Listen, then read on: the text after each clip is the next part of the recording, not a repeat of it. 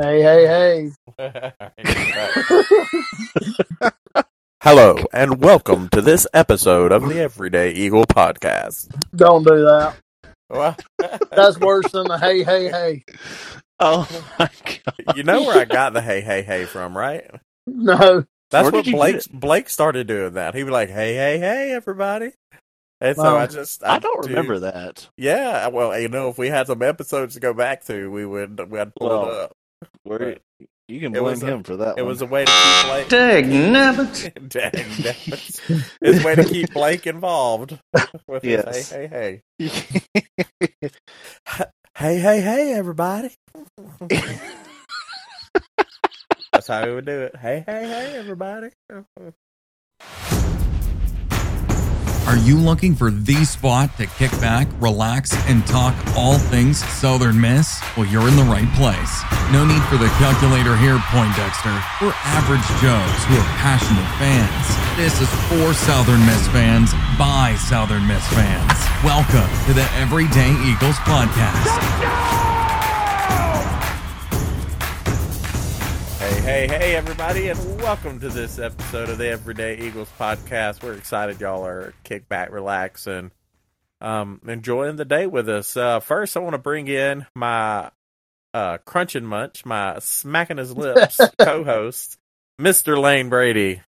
The joke that never is, man. The joke that never ends. I'll try to behave myself on the on the snacks tonight.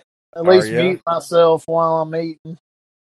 So At least, at least tell us what you're snacking on tonight, man. I got popcorn. Again, I'm I'm oh, kind of again. my wife stocked up on some popcorn the other day, and so I've been I've been making my way through that. I'm a big popcorn fan. You know what I've been on a kick lately? The Kit Kat ice cream. Have y'all had that? Have you had that? I have not. Try it. You can get a little pint at Dollar General for like two bucks, and it is Kit it's so good. Kit Kat. See, I think I would be more inclined to get it if it were like Butterfinger. They have Butterfinger Always- too. Yeah, I get Butterfinger milkshakes and stuff. Like that's my go-to candy and ice cream. All right, Bart Simpson. It's good though. Yeah, I got you. I It's got good. you. I get why Bart was the way he was with that. I got nobody better lay a finger on my Butterfinger. That's right. Well, uh, we we got a a, a fun guest on tonight. Um, Boy, do we ever. If you've ever been to a Southern Miss sporting event, you may not have seen him, but as Pauline Love says, you definitely have heard him. Mr. Tim Shanks, aka Dirty. What's up, man?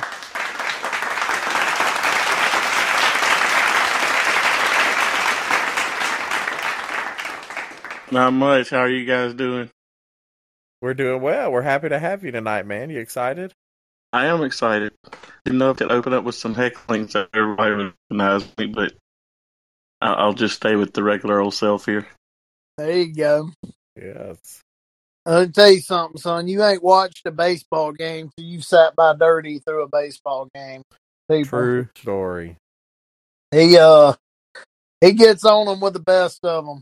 It's always good. It's always good to get a chat with Dirty though, man. We've known each other a long time, huh? Dirty back when I was in college, right? wasn't wasn't that yeah, the time yeah, we got to know each other? it, it was. Yeah, that's- that's good.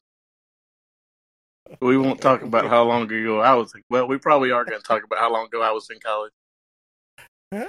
Yeah. We won't. We won't make you feel old, dirty. I think we played softball together. Wasn't that how we were playing church league softball together? Something like that. if if you if you count me standing in the third base coach's box and you being on the field, yeah, we played together. That's you right. played some, dirty. You played some. I don't know, not in Lane's days. I was I was about retiring. Oh, gosh, He was the skipper.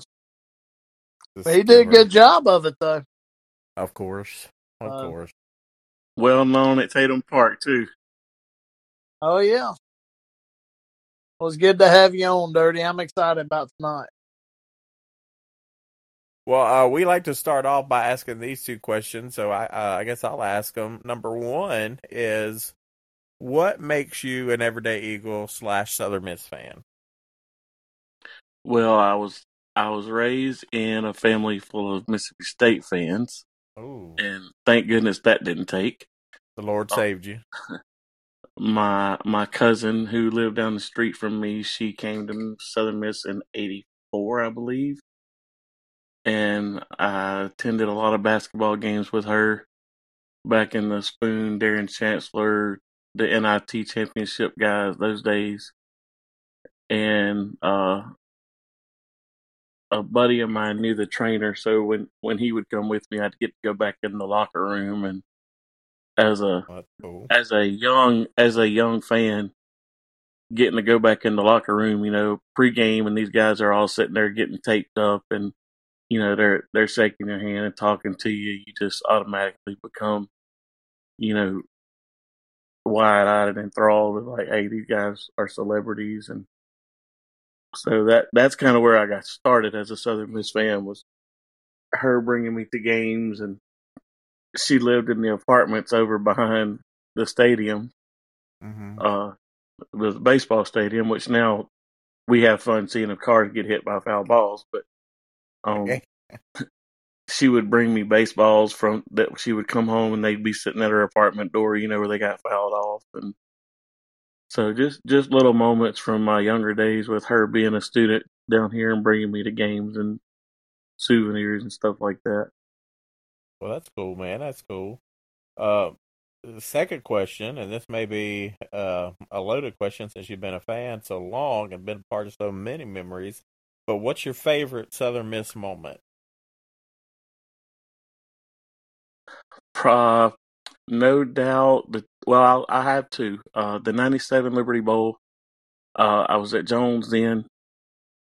Uh, me and me and a friend of mine, we decided we were going to paint our faces and paint our cars and or paint my car and uh, ride up to Memphis and go to the Liberty Bowl and just hope Southern Miss got a win. And uh, if you remember, I think the score ended up being forty-one to seven over Pittsburgh, if I'm not mistaken. Uh, anyway, had a, had a lot of fun watching that game, and then uh, in December of '99, you know, that was year 2000. Everything was supposed to end, and we were all supposed to die. You know, the world was gonna, the girl was gonna go away and burn up and all that stuff. And I said, well, heck, why not? Why not end end everything and burn up at Liberty Bowl in Memphis? So I went went up there in December '99. Uh, that was against Utah, and I believe maybe Urban Meyer was the coach then.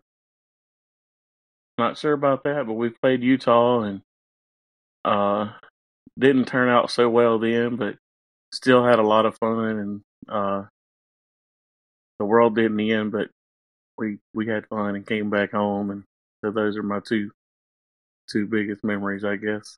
Those are some good memories to have, man, for sure. I do think Urban was coaching that team. I think was Alex Smith quarterback then for Utah. Do you remember? I do I do think he was. I think Yeah. so. I think so too. I was at that game too. Dirty, You it were was you're a cold. lot younger than me though. Like Yeah, yeah. I was a little bitty fella running around up there, but I was at that game. I actually have a T-shirt still from that game. I can still wear my T-shirt. Can you? No, I was about to say it doesn't fit anymore, but I do have one from that game. It's, I actually have it up in my office right now, just a you know little retro something. So, uh, I, quick story uh, before we dive into the show. Uh, I want to tell my favorite dirty slash Southern Miss uh, moment ever. Oh, Probably, Lord. probably, probably also my scariest moment as a Southern Miss fan. But uh, we uh we drive up to Omaha, right? And we're we're sitting there amongst all the Texas fans during the first game of the College World Series, Southern Miss versus Texas, and and I, I you know I can't remember what was said, but it triggered Dirty, and so Dirty stands up amongst all these fans and says, apparently everything in Texas is bigger, even the a holes. Only he didn't say a holes. He he went ahead and let him let him know what he thought. I was like, Dirty, we're about we're, you are about to get us killed. You are about to get us killed. That is perfect though, vintage dirty. Yeah, vintage Okay. Dirty. Okay, now let let me set this up a little better. Chuck left a whole lot of details out. Oh, did I? Did I? over about this one person. I think his name was Melendez or Alvarez or anyway, he was really big and he hit a whole lot of baseballs, a whole really hard. And they sang this song about him every time he came up. And all I did was say, "Wow, I didn't know we were going to be sitting with the Texas Glee Club." And one of That's all he said. One of them said something, and then that's where it went from there. And I didn't know we were sitting with. I thought we were sitting with like ten or twelve. I didn't know there was forty-five. But needless to say, we we made it home safe. So we we made it home safe. Well, uh, Dirty, and also a special thank you to Dirty because uh, he was instrumental in hooking us up with Miss Pauline Love a couple of episodes back. If y'all haven't listened to that, go back and listen to Pauline's episode. Uh, but thank you so much for getting us that connection, Dirty. We appreciate it for sure. Always For sure. Yep. enjoyed my women's basketball for sure. for sure.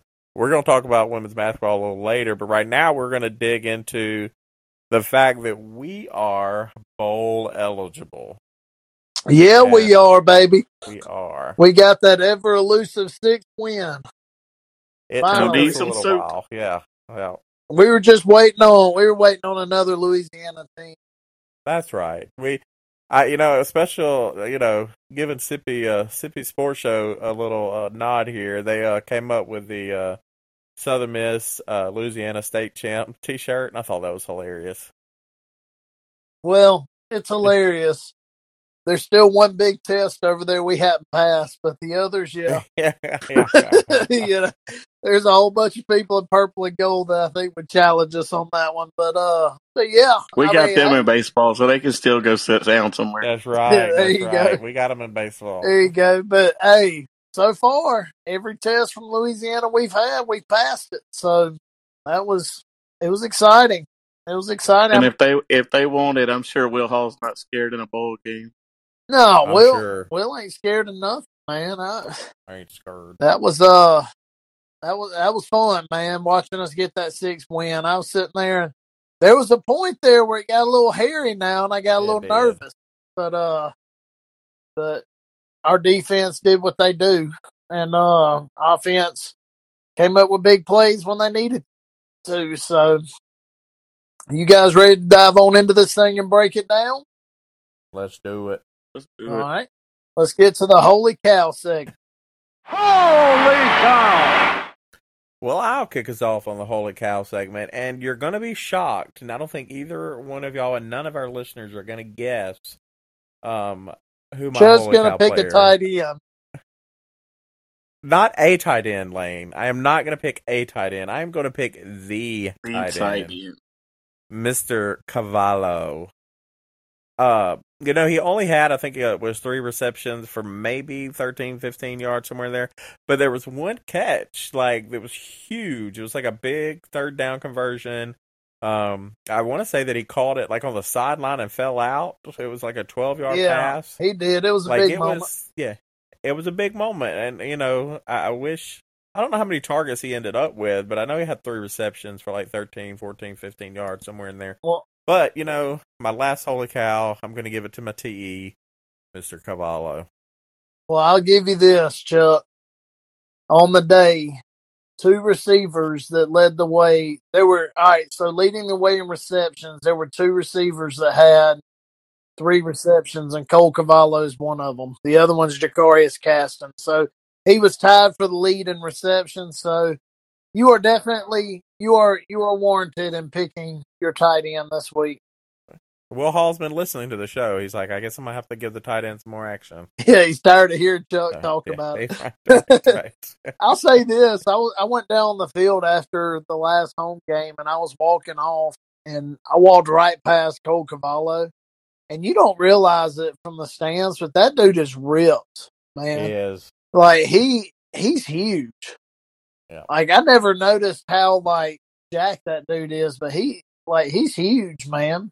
He's a big dude. He's a load to Mhm. bring down. There So- you go. Yeah. All right, Dirty, who was your holy cow player of the week? I'm gonna go with a defensive player, And for the first time that I can remember this year, Malik Shorts did not lead us in tackles. Oh, Um, Avery Hobbs had four ta- I mean eight total tackles, four solos, and a sack with two and a half tackles for loss. wow. So uh, I I don't really remember Avery having that big of a game this this season, I don't think uh, so either. he I'd he did have a big game, big Yeah. game last night. I'd say it's probably it was probably his biggest game of the year. I would agree with that. He was definitely you saw him flying around a lot. He was on the screen a lot Yeah. around the football. Is he a senior? He's not a senior, is he? Uh, I I want to say he it. is. I know we're losing a on lot Uh, on defense. he is a junior. He's a junior. He is a junior from Wisconsin. Yeah, Maybe he he's is. got a little brother up there. Yeah. Maybe he can Yeah, find us a he's listed as a junior. Good deal.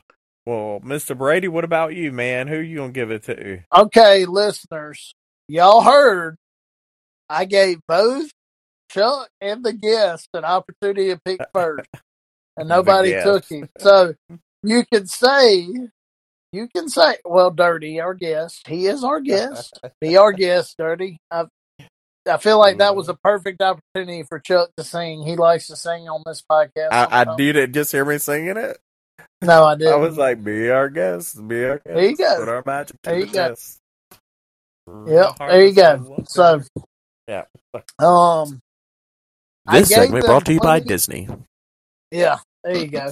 I gave them plenty of opportunities to pick Frank Gore, and nobody took it. So you can't say I just took the low hanging fruit, but you can't let Frank Gore go unmentioned here in a, as a holy cow. So I'm gonna go Frank Gore.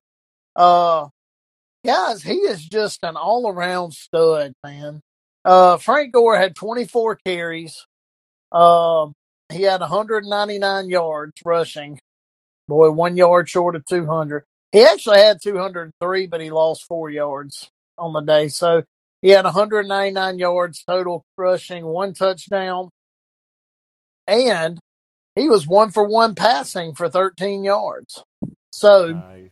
um, the man can do it all. He is a, he's genuinely, A he's just, chameleon. guys, he's a freak of nature, man. He can do whatever you ask him to do. I bet he could kick field goals if we needed him to. Well, see, Lane, and that you want to know why I didn't pick him as my holy cow player of the week? Why? Because I am going to give Frank Gore Jr. my holy cow player of the year. Because that mug has literally stepped up in all aspects. We run the ball, throw the ball, catch the ball, block. I mean, the man has done it all for Southern Miss, and he loves Southern Miss. You can tell, like the man's always smiling. He's always got a positive attitude. So, I wish we had a hundred Frank Gores. Honestly, I really do. And He's just a great person, man. Have y'all ever got to talk to the guy? I'm sure Dirty has. Dirty, you've been around a lot of these, a lot of have not. teams, huh? I met Frank day this year with my six year old nephew and I mean he he took up all the time in the world that, that we wanted, you know, to sit there and talk to him and take pictures and you know, he he was never in a hurry to leave and go talk to somebody else and um any kid that walked up he, he had all the time in the world for kids, adults, anybody that walked to him. And he was a constant smile 100% of the time you know so just uh i mean i always had a lot of respect for him and i also think did he not go over a thousand yards for the season not go He over a thousand yards for the season He did. saturday He did, did he i did. see that somewhere Yeah. and you know just for for somebody to be that good of an athlete and that good of a, a person you know with the fans with the kids and you know just everywhere you see him he's just he's always smiling always respectful always you know that that's what you want your best athlete to be is somebody that's respectful you know a good kid a good person and and somebody that your program can put out front and say hey this is who we are Yeah. and that's one thing I, that's one thing I like about Will Hall is he whenever you hear him talk he talks about how you know they're trying to build men and they're trying to build. And some people say, "Well, that's nice, but we want we want wins." You know what? I'll I'll take I'll take a few more wins every year, and let's build a program that we can have good kids and win instead of just out there winning with kids that nobody wants to you know wants to have anything to do with. Yeah.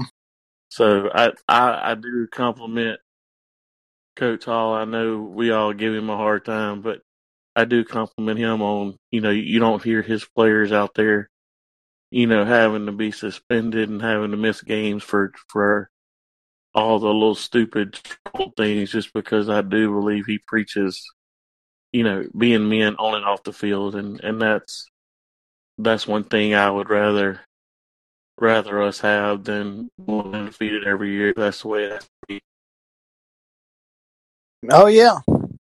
You know, and as a as a dad to a little kid that looks up to athletes, Frank Gore is he's a guy I want my kid to look up to. You know, like he's like if I if you were to tell me now, obviously athletically, if you were to tell me my kid could be as good as Gore, that'd be one thing. But if you were to tell me he's going to have Gore's character and be the type of kid Gore is, I would be happy with that. You know, because I just think Exactly. he's that good of a person. So, um, good one to look up to. If you haven't met him yet and you're a listener of the show, find some chance to meet this kid at a at a media day thing, at a whatever, any kind of event. Heck, go speak to him after a game or something. And uh, you'll see what we're talking about. He's just a different kid, man. He's different than most Sure. college athletes. And to know how good he is, and he's that guy, he's he's just special, man. All right, well, let's dive into the other to other notables here. The first notable is uh is a negative notable, and it's a notable on me and Chuck. And I'll just go ahead. I'm gonna address the elephant in the room, Chuck. Go ahead and let them know what we did. okay, so it was pointed out to Chuck and myself, and honestly, I was I was happy it was pointed out because it means that people are actually listening to the show and they call us out on stuff. you know, like my mom wouldn't have told me that I messed, I messed this up. So we got more people listening than my mom here. But Amen. um, the fact that listeners heard this and po- and called us out on something we were wrong on, I'm actually grateful for it. Chandler Rogers, the quarterback, and I talked. Here's where the embarrassing thing is: I talked in depth about Chandler Rogers you did. You did. a lot. Like I talked about how he's a running threat, running quarterback. Which, by the way, he led their team in rushing attempts and yards Saturday. So your boy was on it. But I, I told you about like the type of quarterback he is and all that stuff. But I neglected to tell you one thing, and here comes the dag nabbit part of it. Chandler Rogers is a transfer from Southern Miss. Dag nabbit. Mm-hmm. Mm-hmm. Yeah, so womp womp for that one, my bad. Uh, And Mr. Shanks is one of those listeners that pointed it out. yeah, yeah, He's just being he's just being very gracious right now and not making fun of us. yeah. Just boy, really not my best moment. But anyway, let's uh let's highlight some stuff with Southern Miss here. Uh Trey Lowe, he had he was ten for 16, 170 yards passing, one touchdown, zero picks, took care of the football, and only got sacked one time. So that offensive line has steadily put up better numbers every week in terms of keeping the quarterback on his feet and off the ground. So hats off to them too. Janari Dean was back. That was good to see. We've missed him the past few weeks. He had 10 carries um, for 48 yards. It was good to see him back. And Tavius Willis had a couple big carries for us. Moving on to receiving, Latrell Jones had a big reception for 59 yards. That was an explosive That play. was, that was an explosive play. yeah, and it was a big moment too. He hadn't had a lot of catches this year, has he? No, he's he's uh you know, he's kind of been behind Brownlee and uh Caston Casson. in the yeah. pecking order there, but uh yeah, Latrell Jones definitely his most explosive play of the year, and it was in a big moment. It was late in the game, and it kind of sparked some life into our guys. You feel like Jacarius Caston had three catches, 57 yards, and a touchdown. He had the lone receiving touchdown of the day. You already mentioned Cole Cavallo with his three catches, and I already mentioned Gore. I didn't mention he had some two catches also on the day. And then we already mentioned Avery uh, Hobbs leading the team in tackles. Another one that jumped out to me was Santrell Latham. He had six tackles. Um, he had one sack, a forced fumble, uh, quarterback hurry. He just had a good day. So, um, Santrell Latham's another standout defensively to me. Kristen Booth also had a lot of tackles. So that to me is our notables from that game. One more notable here, and I hate to be negative, but I'm going to be here. ULM guys, and I'm not exaggerating when I say this. I think they have the worst looking uniforms in college football. Oh, it was bad. They were bad. Like that may be the worst uniform I've ever seen. It was a weird. Was that gray? Well, it was gray, but it wasn't necessarily the color. It was the like cartoony. I don't even know. Like they're the Warhawk, Right. but no logo they have even looks like that. Like it was weird, man. The thing had teeth all over it, and it was on their helmets and on their jersey. It was Yeah. weird. Like honestly, weird. I watched the game. I was probably mid second quarter before I finally figured out what all was on their uniform. Like the whole, I spent a whole quarter like trying to digest that uniform and figure out what I was looking at. Like it was rough. So, but that's that game in a nutshell. We got that elusive six win, and we are bowl eligible, boys. Can't wait. Bowl eligible. I I think we're in a bowl. I really do. I do. I, I could see us getting in. I hadn't looked at the numbers of who all else is bowl eligible. That would be something that would have been nice I for think me to do before we went 79 live. teams. I think there's 79 teams bowl eligible for 82 spots. Then we should be safe. If I'm not, if that's what I'm saying. So, unless for some reason they just pick a couple of five and seven teams that they think can make They won't money. do that. They'll they'll go bowl eligible first. If there's more bowl games than eligible teams, we should be in them. So it'll be the first time we've gone bowling since what 2017, Dag nabbit. 2019. 2019. Why do I keep getting that number wrong? I feel like every episode I Uh, get that number wrong. Wasn't that 2019? 2019. Dirty? We were at Shreveport, right? Or no, I- maybe that was yeah, I that. can't remember that. Shreveport may have I been can't remember that 2017. either. It was a let's let's forget that one though because it was ugly. Yeah, Let's go out there and have Yeah. a good one this year and put that one out of our mind. right. 'cause Yeah, put that one in the rear Yeah. view. the weather the game All right. was- What y'all think? I would personally, you know, obviously geographic, you know, plays a big part in my opinion, but the furthest I'd want to go away, and I'll take this one because I know that y'all will probably pick some of the closer.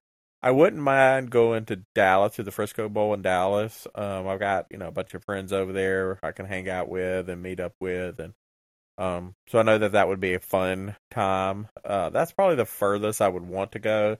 I, I really hope we don't go to Boca Raton. I really hope we don't go to Orlando. Um, but I, I would I would really like the Frisco Bowl in Dallas. You know, what about you, Dirty? All right, so I have been to the First Responders Bowl, what is now First Responders Bowl in Dallas. Uh, it was the Zaxby's Bowl in Washington. A good facility because of, because of all the history, you know, in the old Cotton Bowl. Um, naturally, I would love to go to the New Orleans Bowl. I don't think that's one of our tie-ins, but I have seen in several projections that that's one we could be we could be tied maybe Western Kentucky with. So uh, that would be fun. That's uh, that's another story Chuck could tell y'all at, at another time. So after Dallas, I would say Frisco, just because it's close, and then Montgomery, since we're going to be there for the conference baseball tournament. We'll be Oh, there for like a few that. days, and we can get a feel for the city and what we're going to do while we're there destroying that tournament. I like that. I We're gonna that. run that city, baby. Keys of the city. what, what about you, Lane? What uh, what bowl are you kind of can't wait till we maybe go to? okay, so New Orleans is the first one that jumps into my mind, just because we've been to that one a lot. I do think that's a real possibility. Um, I personally think we're going to Shreveport. I know that might not come as a exciting thing for some of y'all, but I personally think we're going to Shreveport. I've been thinking that this whole time. I could be wrong, but um, I'm gonna I'm gonna say we're. I think we're going to Shreveport if we were if I was predicting. However, I would like to see New Orleans. I'd like to see Mobile. I'd like to see anything close where we can get a lot of fans there. Right. Um, my wife did mention we're going to make this kind of a vacation for us and we're going to go. She didn't give me a, a mileage like perimeter on this deal. So the minute she said it, I said, well, let's go to Boca. Like, I'm, I'm Boca, cheering for. Boca now. I'm going to go buy me a fedora hat and a Hawaiian shirt and walk out there and own the place. You know what I'm No saying? doubt. Um, uh, there's one in South Carolina too, isn't there? Yeah. I, well, I think the farthest is Boca. Yeah, Myrtle Beach, South Myrtle Carolina Beach. is Yeah, Myrtle Beach. like isn't there one at Coastal Stadium? yeah, it's at the home of COVID Carolina. I'm not real excited about going back there. Well, I mean, I just I'd like to, you know, I mean, all right. So in terms of destination, like coolest places to go, I'd say Boca or Myrtle Beach. But But but you'll be playing like if you go to if you go to Boca, you'll be playing at FAU Stadium. If you go to Myrtle Beach, you'll be playing at Coastal Carolina Stadium. yeah, You know, like I want to go somewhere and play at like the Superdome or you go to Mobile, you're going to play in South Alabama. Stadium. South Alabama. That's what I'm saying. I mean, I mean, like I don't know. I just I would hope that we'd get a I get what Oh. you're saying. You want you want a neutral site stadium or a bigger.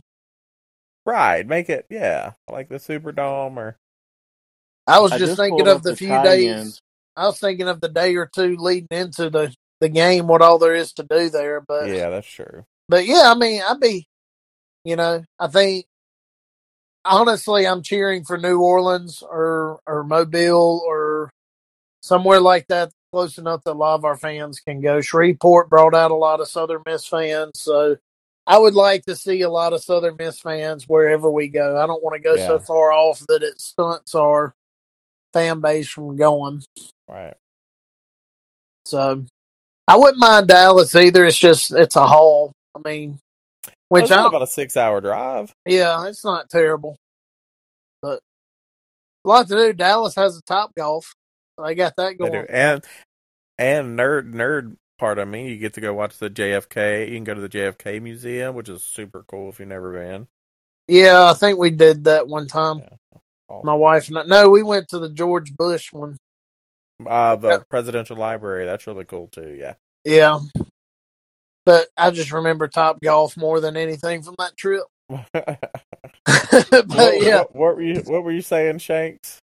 I was gonna say I pulled up the the actual Sunbelt tie-ins, Yeah.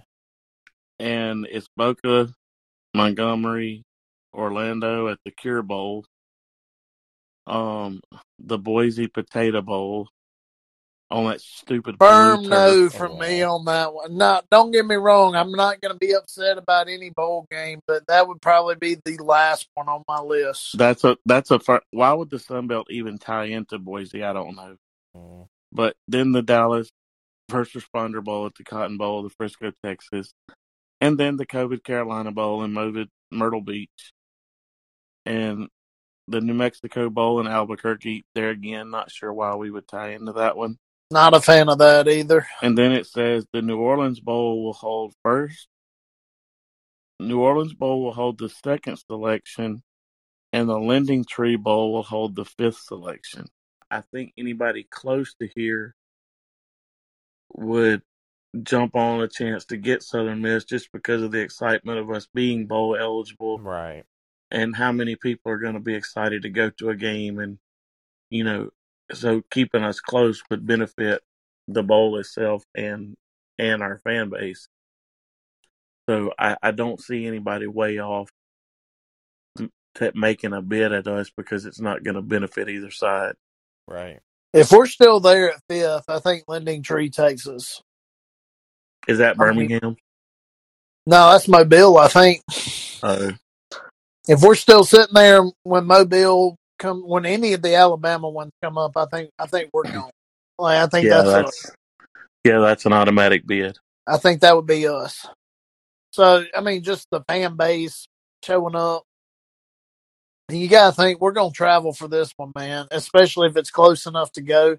We may Right. not travel to Boise or Boca or anywhere like that, but man, if it's if it's in one of the neighboring states, you gotta think black and gold's gonna rush to the place. You know what I mean?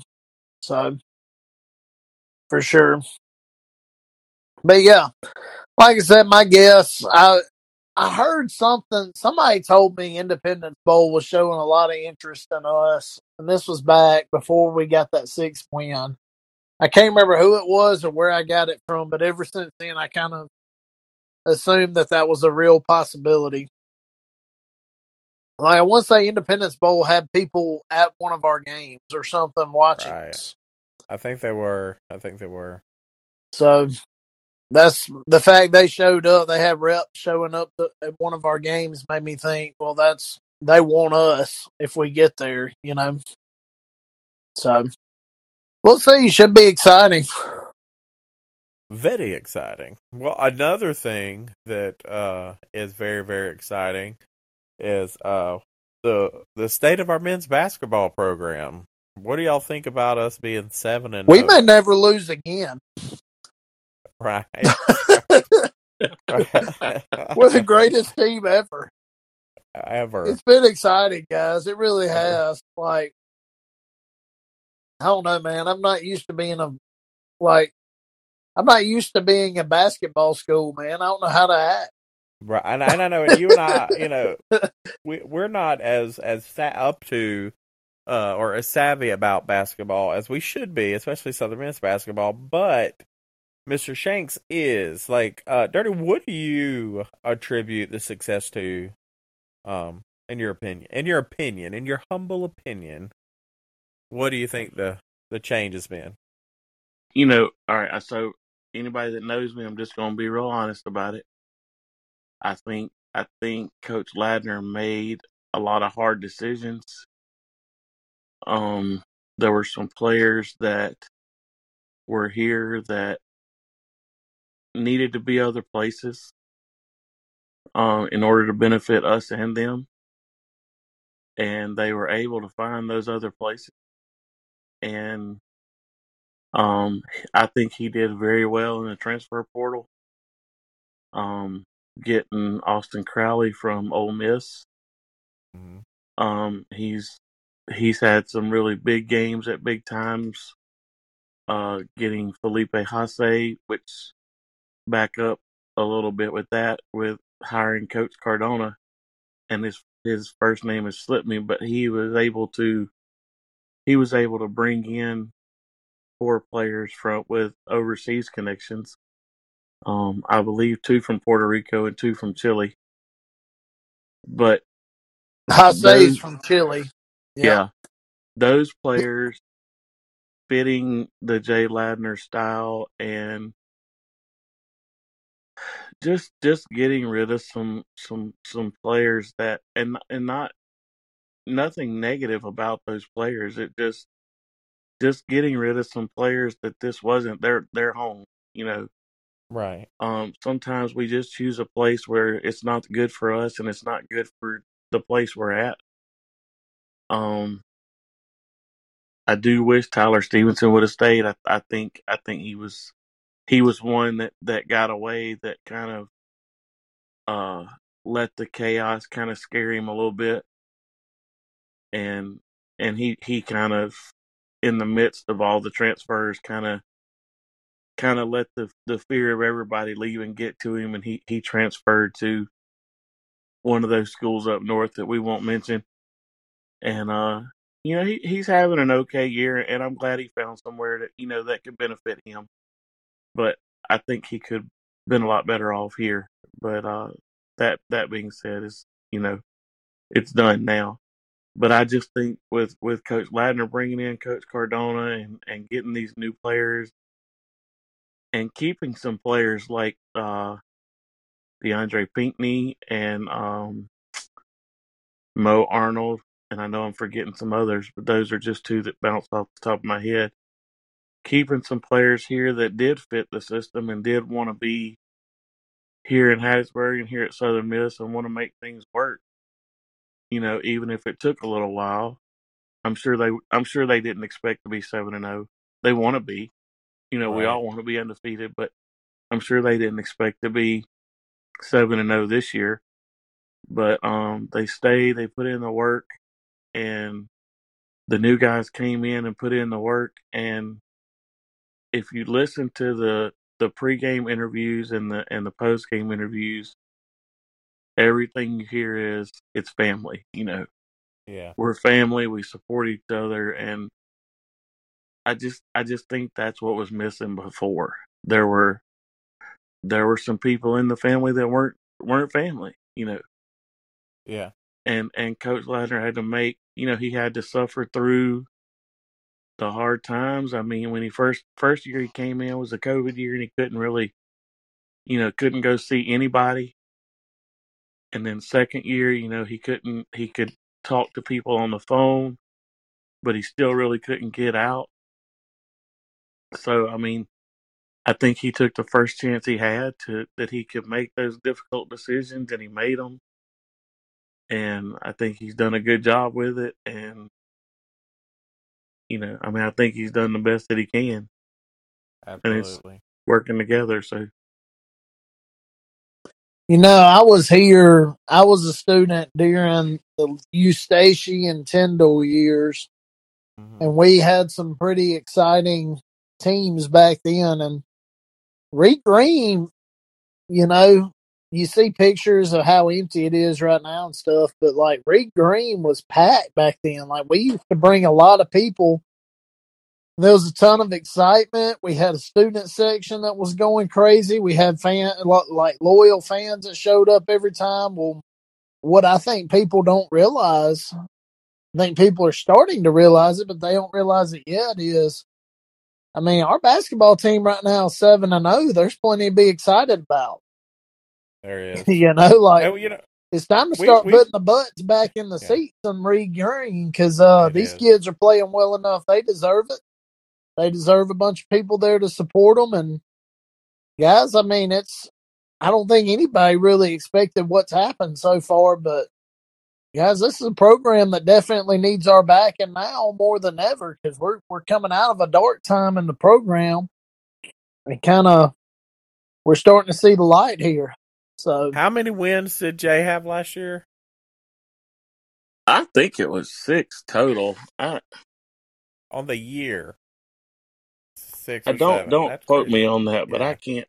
It wasn't. But you know, Lane, you talk about those those pictures of those full full coliseums and that kind of stuff. I was I was there during those days, and I mean, I was I was one of the ones that was there early and and was front row right at the end of the opponent's bench. You know, I was I mean, I was in the middle of it, and the Coliseum wasn't full every night.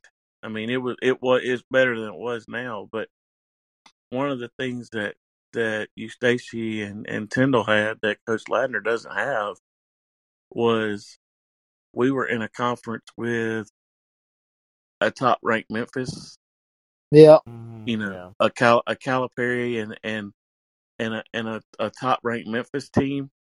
We had Cincinnati in the conference. We had you know there were there were big top ranked teams in the conference that came in and you know it it's easy to fill it's easy to fill those seats when you got number five Memphis coming in.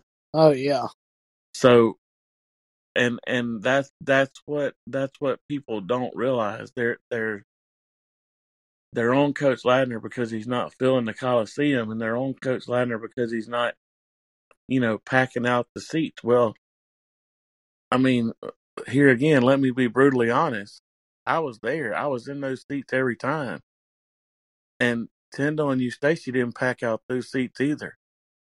Yeah. That was number five Memphis. That was Louisville. That was Right. you know you know what I'm saying. That was that was people in our town coming to watch other people, hoping we lost, and then the the times that we did beat those teams, they were like, "Oh heck, these, this team's pretty good." Yeah. You know, so you know, you mm. these people, we just don't have those caliber teams in our conference right now. So all I can say to the to the people that are listening and and as you're talking to other people, the these guys don't have that that caliber teams coming in. So you just gotta you just gotta take a chance and give them a chance because even though they don't play those caliber teams, they still deserve the same number of butts in the seats and they still deserve the same Right. chance because they went to Vanderbilt and they won in probably the toughest coliseum in the SEC because you know with the benches being on the end of the floor and that's the only place in the in the NCAA that that happens.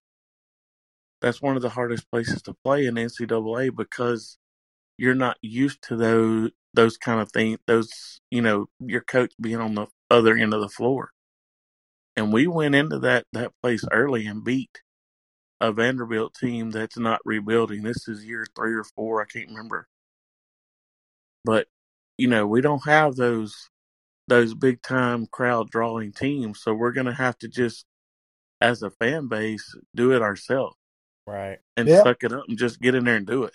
That's Yeah. a word. And just realize we're coming out of a dark time and it's it's time to time to back it.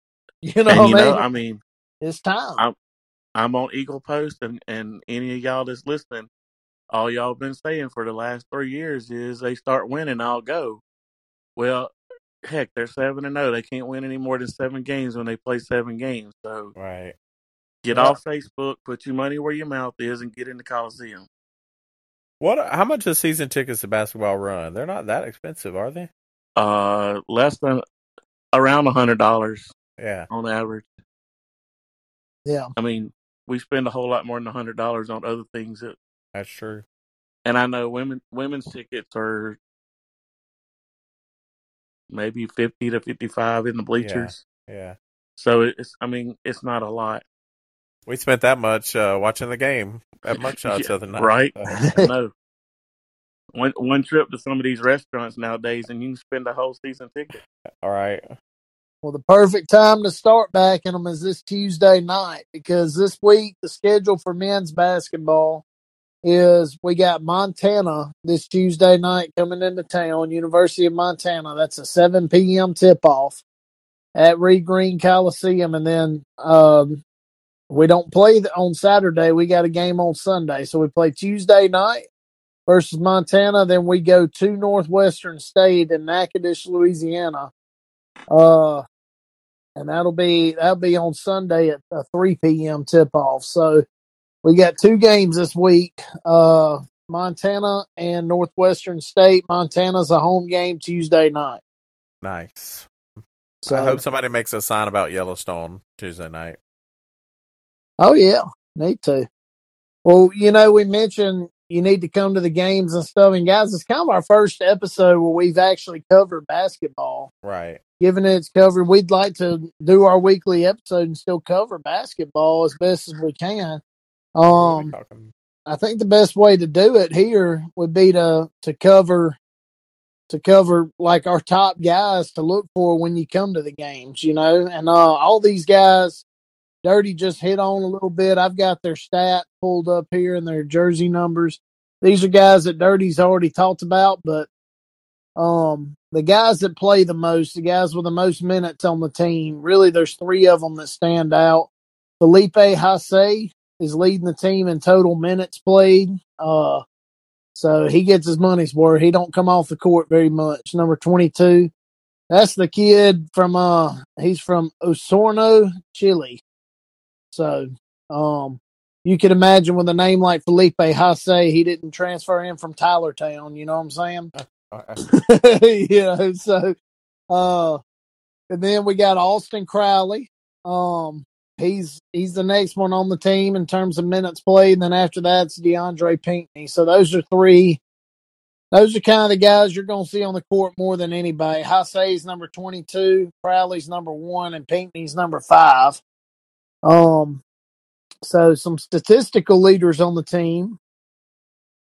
Uh, the leader in points scored is Austin Crowley. Number two is Haase. Number three is Pinckney. so, uh, you know, go figure. And then after that, there's a fourth one that kind of stands out above the rest too, and that's Denijay Harris, number four. Uh, those are your scoring leaders on the team. Um, your rebound leaders.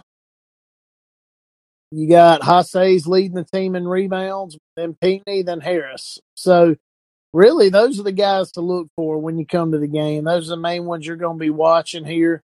Uh, Haase also leads the team in blocks too. Haase's had a really impressive season so far. Um, uh, Crowley leads the team in steals. So those are the guys to look for. If I, you know, if you're coming Tuesday night, the jersey numbers I'd be looking for would be number one, Crowley, five, Pinckney, 22, Haase, and four, Harris. Those are the guys who have put up kind of the best numbers on the season for us. And, um, you know, we won the, uh, what was the tournament we just played in? Uh, Dirty. We just played in it. It was, uh, It was it, in Cancun. There was a Cancun Invitational, right? yeah yeah it was like the Cancun Challenge or something like that. But we did we won. We beat actually two teams that are predicted to win their conferences. So And Haase was the player of the tournament. Like he was the MVP, of the whole MVP. tournament. So he's been very impressive so far. Also, he's six foot nine. So Wow. that's fun. He's a big fella. So, um, I can say this, guys. I went, you know, I've been to a game so far this year. Uh, we were supposed to go to another game or two, but we had like my kid was sick one time, and I think my wife got sick another time. Like we just, we've kind of gotten past the our whole family being sick bug here, and we can start going to some more games here. But the game I went to was a blast, man. These guys. And you know, Dirty, you can he can attest to it too. They just play really, really hard. Like they play really hard the whole game. You know, you don't see them take plays off. There's not a lot of watching around or anything. Like they are, they are playing very hungry right now to keep winning games, and so it's it's fun to watch. So, anything else you guys want to add to men's basketball before we shift our focus to women's? I was just gonna run down. I have the, I have the preseason coaches poll pulled up. Oh yeah. Well, this this is the this is the Lindy's pre- prediction, but the coaches polls pretty much team for team. Um, they have us pick 13th out of 14 in in the Sun Belt. oh wow. Um, I have a feeling a lot of that was, you know, this once again this was preseason. They had not seen a lot of our transfers. They had not seen Haase. They had not seen, which somebody had seen Haase because in the Lindy's preseason he was all first team, and in the coaches preseason he was all second team. Okay. So he's not surprising somebody. But um, from top to bottom, it's uh, Texas State is number one. Uh, Louisiana, you're welcome. Raging Cajun review. Uh, last year's uh conference champion is number two. You're And then invited to the James- crawfish bowl with me, Dirty. That's right. Then James Madison, Marshall, Coastal Carolina, App State, um, Old Dominion, which came with came with us from Conference USA. Uh, they were our uh, team from in the NCAA last year. And then you got South Alabama, Georgia State, Arkansas State, Troy, Georgia Southern, us, and ULM. Um, so we're picked 13th out of 14th, but I, there's just no way I see us finishing less than than seventh or eighth. Well, Cardona, uh, in an interview uh, the other day, said that he uh, to look for us to win the Sun Belt Conference championship. So they they're And I mean, believing, that's- so that's we got to believe. and and I mean, you know, if if our coaches are believing that, then Yeah. I mean, there again, that gives us something that to, a reason to go support them. Right. Because I'm gonna tell you, a coach is not going to go out there and say something like that in an interview if he Yeah. doesn't really believe it. Because believe it or you, you know, you better believe he's going to be held to that.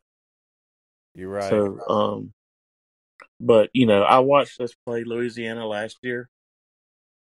Um, the first half of the game was really good.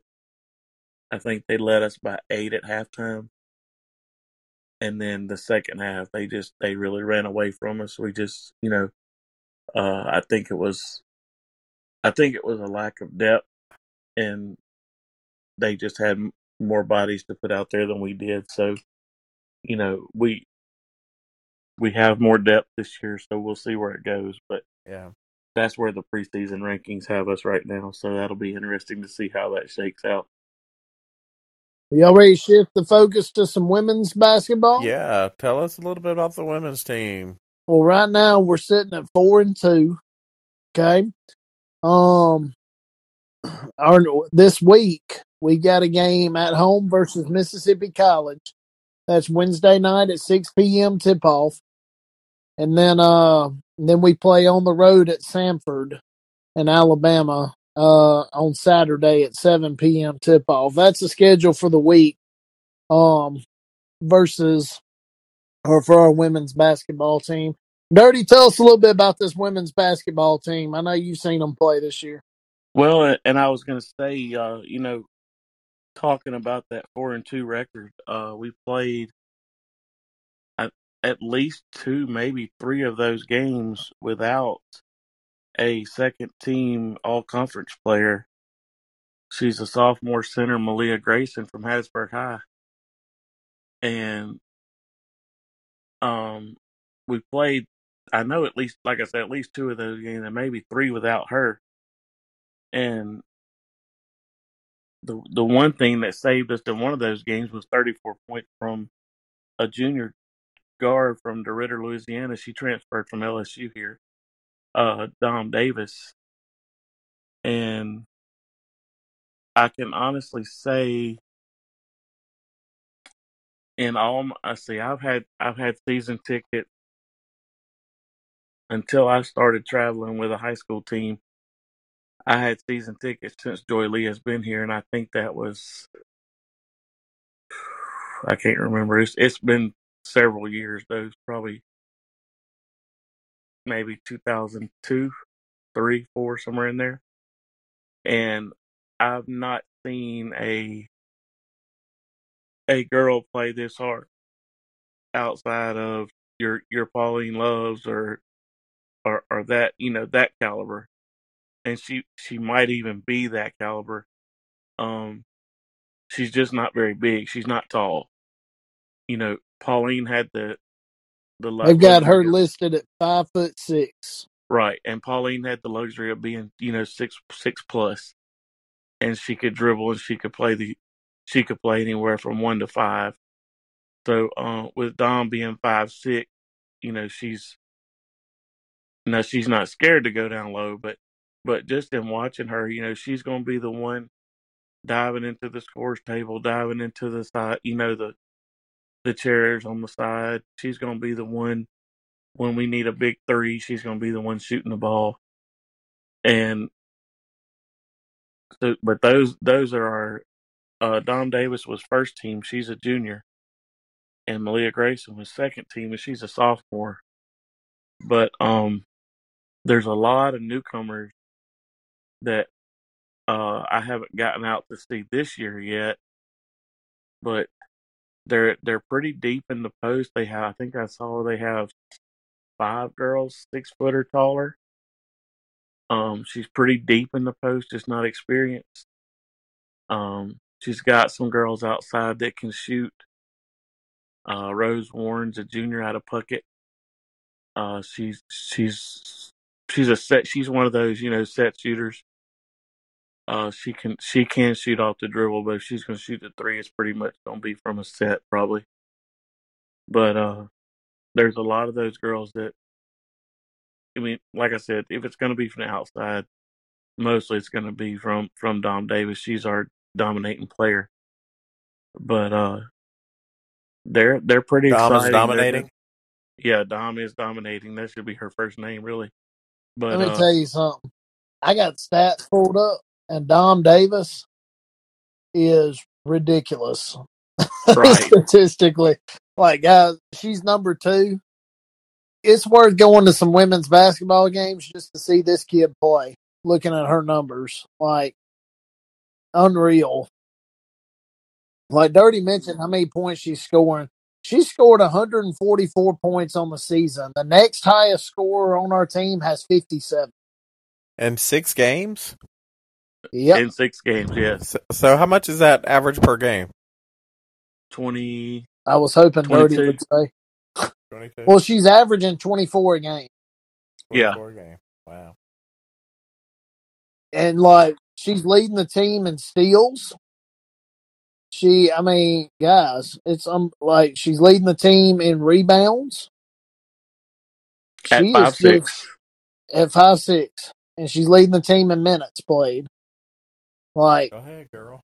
I just I had to I had to let y'all know that like when he's when he mentions Dom Davis is the like doing this and that like guys it's like ridic- video game numbers ridiculous what she's doing. So carry and on. you know, Dirty. if you've never if you've never been to a women's basketball game, uh, Coach McNelis plays a a very up tempo style. She is uh they full court press the whole game.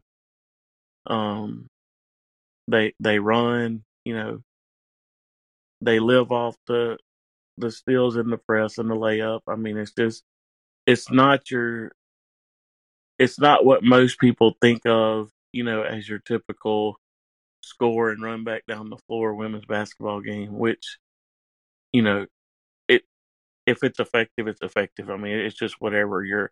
But she recruits the type of athletes that play that that fast pace up and Yeah. down full full court.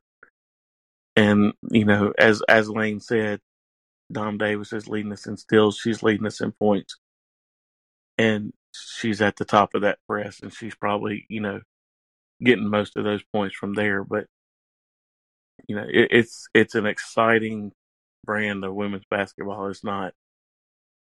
I don't see how you can go and not be excited unless you just set your mind that you're not going to be when you go there. For sure, man. Man, and, and we got you know how long has Joye Lee been there? I was just trying to think while ago. I, I I think she's been there for Emmy award winning Joye Lee McNelis. right. I, I want to say she's been there for at least sixteen years. Yeah, I was gonna say it's got to be double digits for sure. Because I was she's been there as long as I can remember.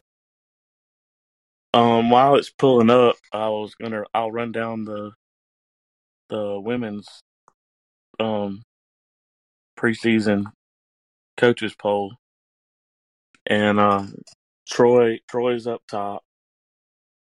They got uh they got twelve out of 13 first place votes, so probably a pretty dominating women's women's team over there at Troy. I haven't never seen them play. Um, and then Old Dominion second, Louisiana third, and we we are picked fourth behind those three. So, Oh, Um, and then behind us is Texas State, James Madison, Georgia Southern. this is completely not relevant to Southern Miss, but it's just for my own curiosity.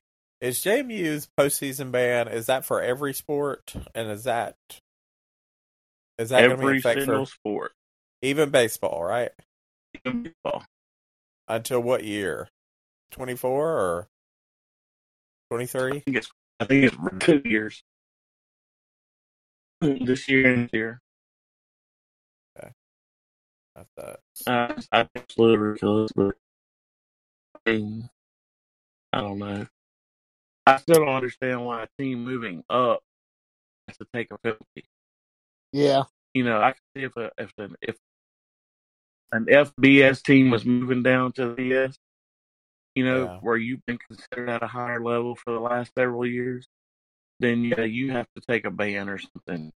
But if you're moving up what's considered a, a level down, and you're coming up and you can win the championship, then kudos to you. You go to the you go to the championship Right. game. Right. You know, if you can come up a level and win the championship the first one or two years, hats off to you. And how is that fair to the Western Division when you've got what is it, six teams in the West and five teams in the East competing for a championship? Like, cause you know, like, cause Coastal Carolina, they're they're they're football champ because JMU can't play in the conference championship. Right. That's just a. I, I mean, I I don't, guess that's I don't understand it. It's, yeah, it's maybe we can get somebody that can make sense of that rule.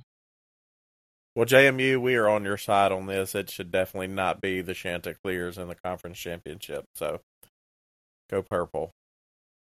But uh, shifting Southern gears Miss. back to Yeah. basketball a little bit here. So our women's team, from the rankings you just said, Dirty, we're projected to be in the mix of things as far as winning a conference championship. And I think uh, I think a lot of people have kind of shifted their gear on our men's team too. So we got we got a chance here to make some noise in basketball, both men and women's basketball. for sure. You know, being, So- um, being ranked, being picked for in the conference in a new conference with your all conference players being juniors and sophomores. I mean, you're bringing back your leaders again next year. So, I mean, to Oh, me, yeah. things are looking up. It's a big deal. So, why not start So if you- supporting them now and get on board? So how long do you know anything about Melyia Grayson, her injury, when she'll be back? She actually came back yesterday. She played in the championship of the Thanksgiving Classic, so she is she's back now. I know she's from Hattiesburg High, but she is she's one of the one of the toughest female ball players I've ever seen. I, I mean, during a high school game, break her nose and tell her coach to call timeout just so she wouldn't have to come out of the game. They just got over there and stopped the bleeding, and she came right back. So, um, for her to even miss three games, I'm not sure what the injury or the cause was, but you know, she's she she's tough. She's tough. And she's not going to get run over or beat around or. So be- between her and Dom Davis, there's there's a lot lot out there on the floor to watch if you go watch these lucky girls play. For sure. They got Melyia listed at six foot three. So yeah, she's I could see her being a force down in the paint. So uh and and, and guys, I've got the I've got the total minutes played pulled up here. If you go to a women's game, here's the numbers you're most likely to see. Number two is Dom Davis. We talked a lot about her. Uh, 45 is Melyia Grayson. We talked a lot about her. Those are the two I would, I think it's safe to say, right, Dirty? Those are the two you really want to kind of keep eyes on. Uh, and then number three and number four, they play, they play a lot, Bracy and Cornfield. Um, and so, and you mentioned Rose Warren earlier, number 24 as being a good shooter. So that's just some numbers from some of these ladies that Dirty's pointed out to us already. And then looking at the numbers or at the minutes played, those are the main ones that are going to be on the floor whenever you show up. So, and again, they have a tip off at six o'clock Wednesday versus Mississippi College. So that'd be a good game to go check out. It would. It would. Well, awesome, guys. I think we did a, a good job of kind of previewing some, some basketball, both men's and women's. And uh, I look forward to diving into some more and learning more about the sport for sure and about the team as the season progresses. Uh, any final comments from you all about it? Oh man, I just want to say I'm I was grateful to have Dirty on the show, man. He's a y'all listeners, you can hear it like he's he's a passionate basketball fan. He knows these kids, he knows their playing style, he knows all that. We basically got the best basketball fan we can find and brought him on the show. For So sure. so uh, That was some great insight, Dirty. I appreciate you coming on, man. That was good stuff. I'm glad to be here anytime. All right, guys, and uh, I want to say, if it's all right with y'all, on behalf of Tim Shanks, aka Dirty, Lane, myself, and Pate, and the Everyday Eagles podcast team, we want to send a special ta- uh, shout out to Tori and Dakota, who just had a beautiful baby girl, Riley. And Dirty, you got to go meet them and uh, meet Riley and uh, deliver a special gift. Tell us what you got her. I did get to go meet Riley, and I saw Dakota and Tori all are doing well. They're home, and Riley now has her first Southern Miss outfit. That's right. So uh, took care of that, and she's ready to go now. Future growing up goal person right there. Uh, D- Dakota and Tori sit with us at baseball and football games, so they're they're part of the Golden Eagle family, and uh, we love them and wish them all the best uh, speedy recovery, and we can't wait to have Riley come to her first baseball game this spring for sure. Um, well, I guess we'll call it a night. Um, thank you so much, Dirty, for coming on, and as always, thanks to Pate for making us sound and look good. And until next time, Southern Miss To the to top. the top.